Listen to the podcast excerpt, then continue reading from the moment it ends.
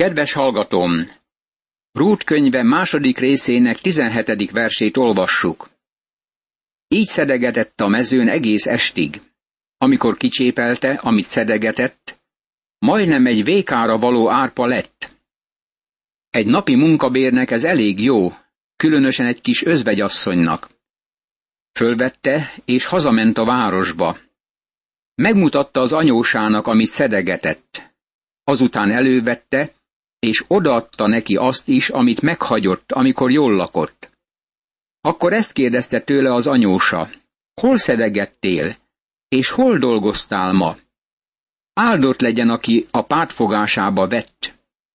Ő megmondta az anyósának, hogy kinél dolgozott, és azt mondta. Boáz a neve annak a férfinak, akinél ma dolgoztam. Rút könyve, második rész, 18. és 19. vers. Amikor Ruth hazavitte azt az óriási mennyiségű gabonát, Naomi megkérdezte. Sohasem láttam még ilyet. Hol voltál ma? Valaki szokatlan jóindulatot mutatott irántad. Ruth pontosan elmondta az egész történetet Naominak. Eddig a pontig Ruth még mindig nem tudta pontosan, hogy kicsoda Boáz, de Naomi tudta. Ekkor azt mondta Naomi a menyének, áldja meg őt az Úr, aki nem vonta meg szeretetét az élőktől és a holtaktól. Azután azt mondta neki Naomi, hozzánk tartozó ez az ember, közeli rokonaink közül való. Rut könyve, második rész, huszadik vers. A Héber Goel vagy kiváltó rokon az a második törvény, ami annyira idegen nekünk, mivel semmi ehhez hasonló törvény nincs törvényrendszerünkben. De Isten így gondoskodott az ő népéről. Láthatod, Isten a törvényt egy földnek és egy népnek adta. A mózesi rendszer csodálatos volt abban a korban és azon a földön. Rút a megfelelő mezőre ment, mert ez a férfi egy közeli rokona volt. Itt Rut könyvében működésében látjuk a kiváltó rokonra vonatkozó törvényt. Nem mindig látható, hogy miként működött a mózesi rendszer Izraelben, de ez a kis könyv most megvilágítja nekünk a kiváltó rokon törvényét, valamint másik két törvényt, amit már említettünk, hogy nagyon furcsa a mai embernek. Az egyik arra vonatkozik, hogy Isten törődik a szegényekkel. Ezt nagyon szokatlanul fejezi ki. Isten megengedte nekik, hogy elmenjenek a gabonaföldekre, meg a szőlőskertekbe és böngészenek, miután a tulajdonos már elküldte aratóit és szőlőszedőit egy időre. Csodálatos volt ez, mert nagyon sok termés maradt hátra. Néhány évvel ezelőtt igehirdetéseket tartottam egy városban, közvetlenül a szüretelés után.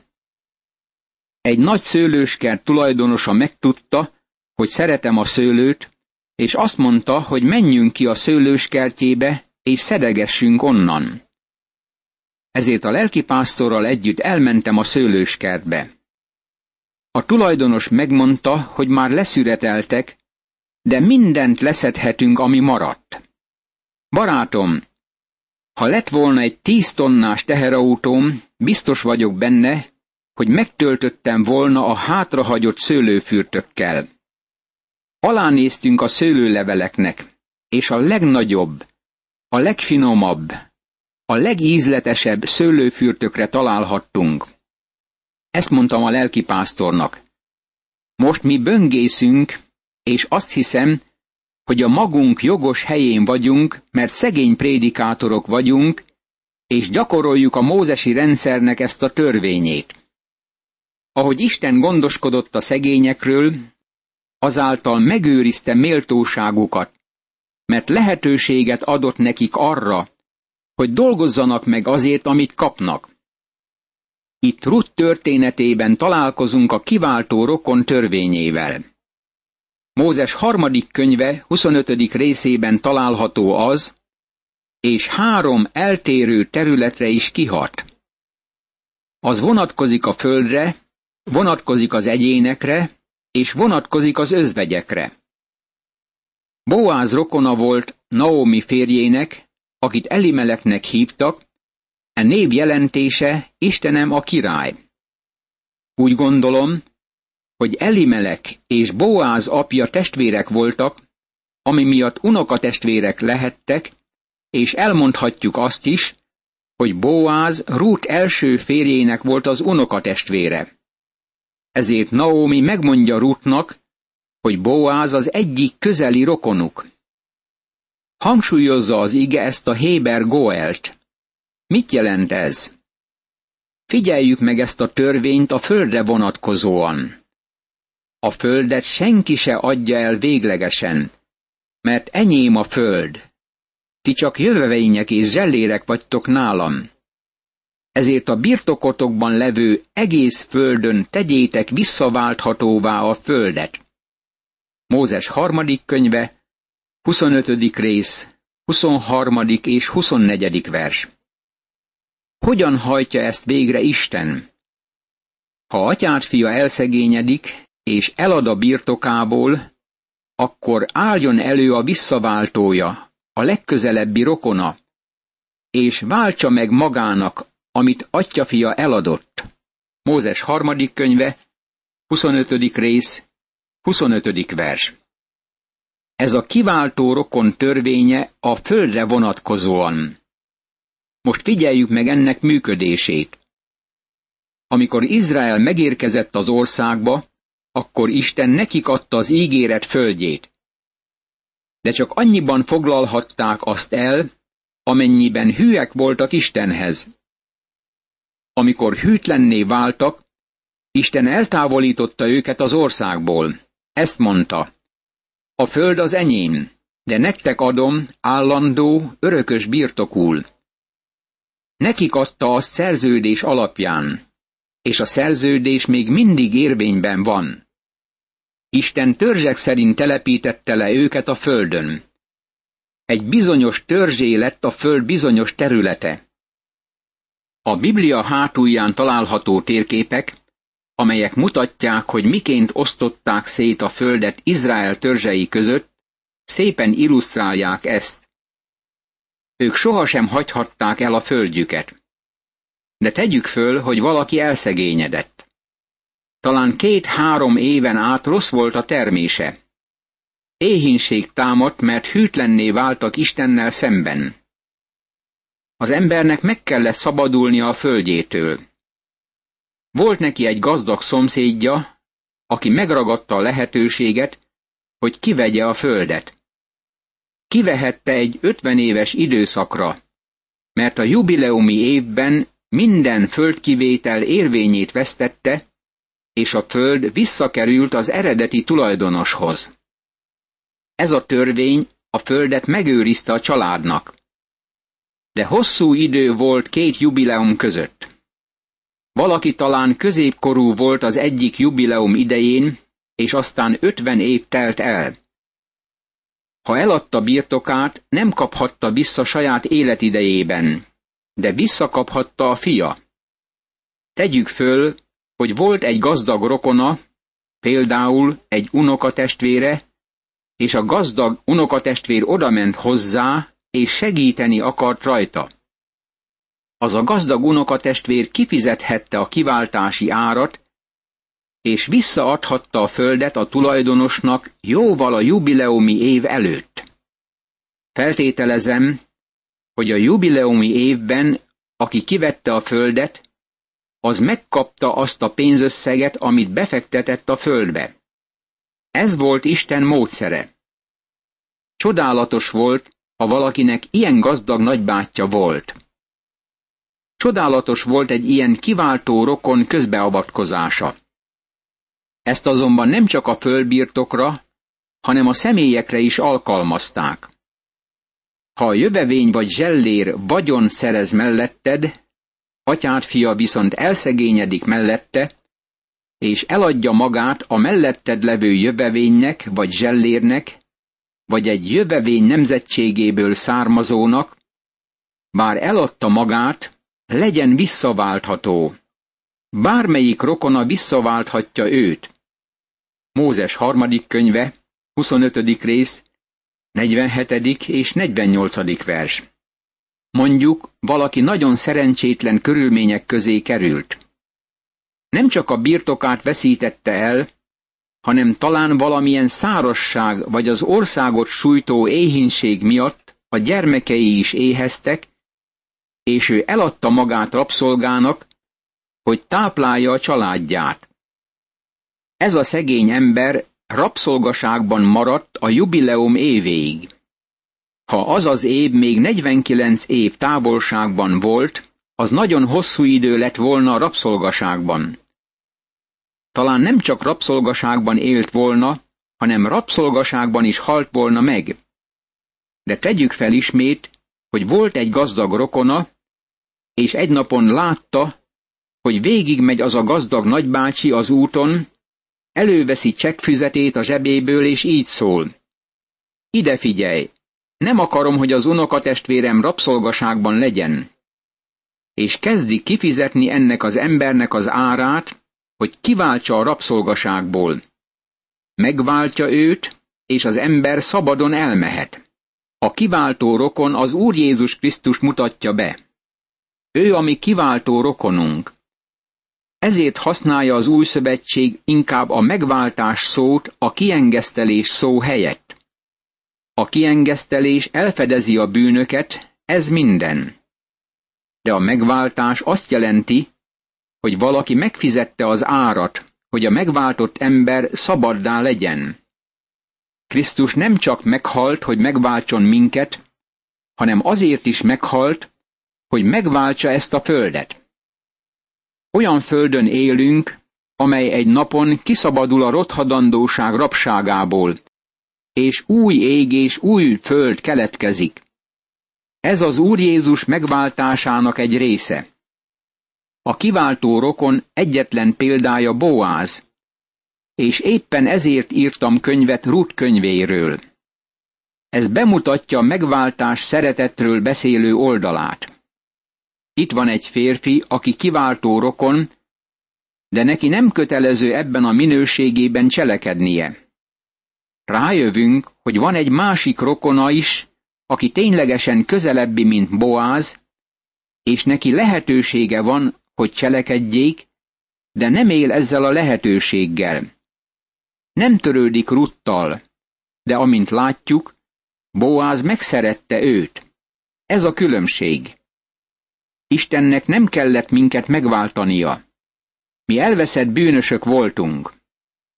Ha ő nem váltott volna meg minket, akkor is igazságos és szent Isten maradt volna. De ő szeretett minket. Az üdvösség a szeretet, a megváltás története.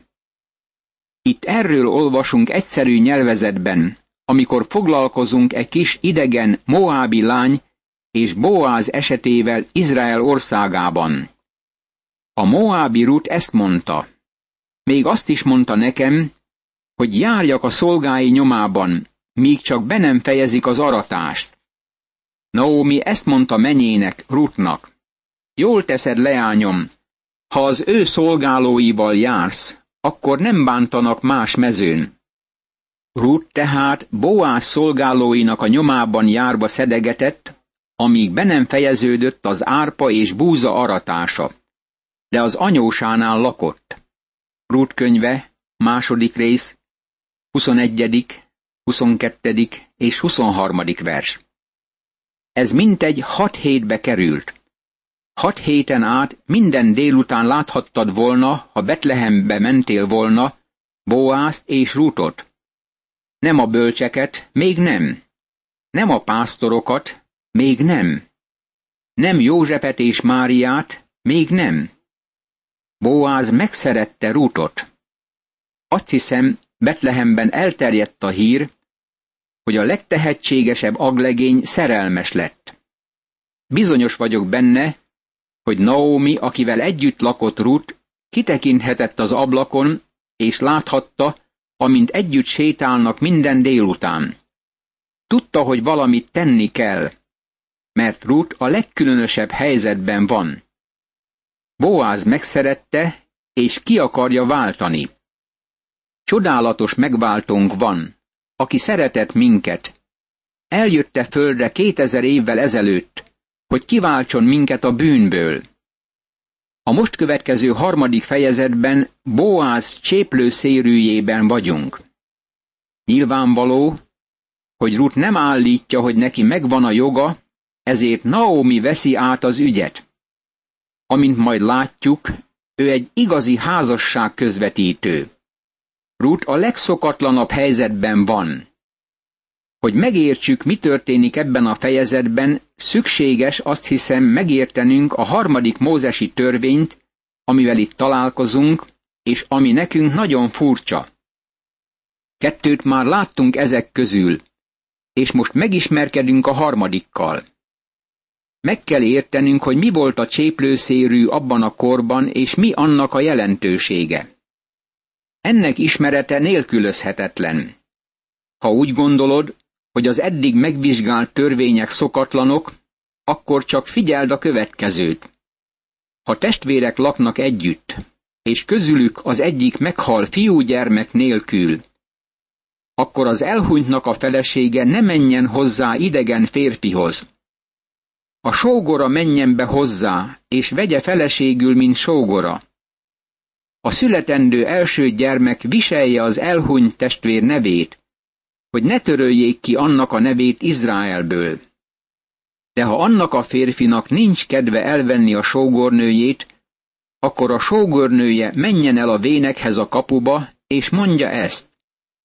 A sógorom nem akarja fenntartani a testvére nevét Izraelben, nem akar engem elvenni. A város vénei hívják oda a férfit, és beszéljenek vele. És ha álhatatosan azt mondja, hogy nincs kedve elvenni, akkor lépjen oda hozzá a sógornője a vének szeme láttára, húzza le a sarut a férfi lábáról, köpje szembe, és ezt mondja. Így kell bánni azzal az emberrel, aki nem akarja építeni testvére háza népét. Mózes 5. könyve, 25. rész, 5. verstől a 9. versig. Azt hiszem egyetértesz azzal, hogy ez szokatlan törvény. Amennyire tudom, Ruth kis könyve az egyetlen illusztrációja ennek a szentírásban, de sok esetben végrehajthatták, mert ez akkor kötelező volt, amikor valaki gyermektelenül halt meg. Most itt van ez a helyzet. Tegyük föl, volt egy férfi Efraim hegyes vidékén, amelyet ma Samáriának ismernek. Tegyük föl, hogy volt több fia is. Egy este az egyik fiú leveszi a lámpát, kifényesíti, megigazítja a lámpabelet, és azon az estén, amikor kezd sötétedni, meggyújtja a lámpát, és elindul az úton fütyörészve. Egyik fiú testvére ezt mondja a többi testvérének. Kíváncsi vagyok, hogy hova mehet ilyen este. A többiek azt mondják, hogy nem tudják. Aztán még azon az estén hallják, hogy jön vissza az úton ismét fütyörészve. Az a megy, és nem szól egy szót sem. Nem kérdeznek tőle semmit, csak elgondolkoznak az eseten.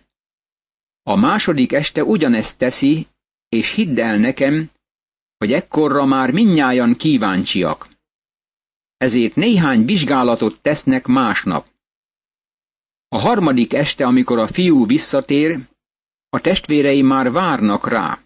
Ezt mondják neki, hol jártál? Ó, mondja ő, lent voltam az utca végén. Így folytatják. Értjük, hogy egy új szomszéd költözött oda. Így válaszol, igen, ez történt. Az egyik fiú testvér megjegyzi. Úgy tudjuk, hogy van egy lányuk. Ezt mondja. Igen. Tovább kérdezik. Igaz, hogy ott voltál és találkoztál vele? Válaszul ezt mondja. Próbáltam a jó szomszédság elvét alkalmazni a gyakorlatban, amikor meglátogattam őket. Ezt mondják. Mi különösen arra vagyunk kíváncsiak, hogy találkoztál-e a lányjal. Ezért nem kertel tovább. Igen, találkoztam, hogy őszinte legyek. Tovább zaklatják. Megtekintetted a lányt, és megszeretted? Mi is láttuk őt, és mi nem szeretjük őt. Úgy érezzük, hogy családi gyűlést kellene tartani, mert ha valami történik veled, az azt jelenti, hogy egyikünknek el kell venni azt a lányt. A mózesi törvény szerint a lány követelhette az egyik fiút, ha nem volt gyermeke. Ez volt a törvény. A fiú ezt mondja. Őt akarom feleségül venni, mert megkértem a kezét ma este, és ő igent mondott. Ezzel válaszolnak. Jó, de úgy érezzük, hogy orvosi vizsgálatra kellett volna menned. Reméljük, egészséges vagy, mert egyszerűen nem akarjuk őt feleségül venni. Minket nem érdekel. Tegyük fel, hogy ez a fiú elveszi azt a lányt, aztán megbetegszik és meghal, vaddisznó felökleli, vagy fadől rá, vagy elmerül a Jordán folyóban, vagy meghal a háborúban. Mi történik ezután? A felesége most már özvegy, és azonnal elmegy és követeli magának az egyik fiú testvért. Azt hiszem, a fiú nehézségekbe ütközik, amikor próbálja őt lerázni. Tegyük fel, hogy kitart a nézete mellett, és így szól. Figyelmeztettem a testvéremet, megmondtam neki, hogy ne vegye el feleségül ezt a lányt, és én csak nem akarom őt feleségül venni.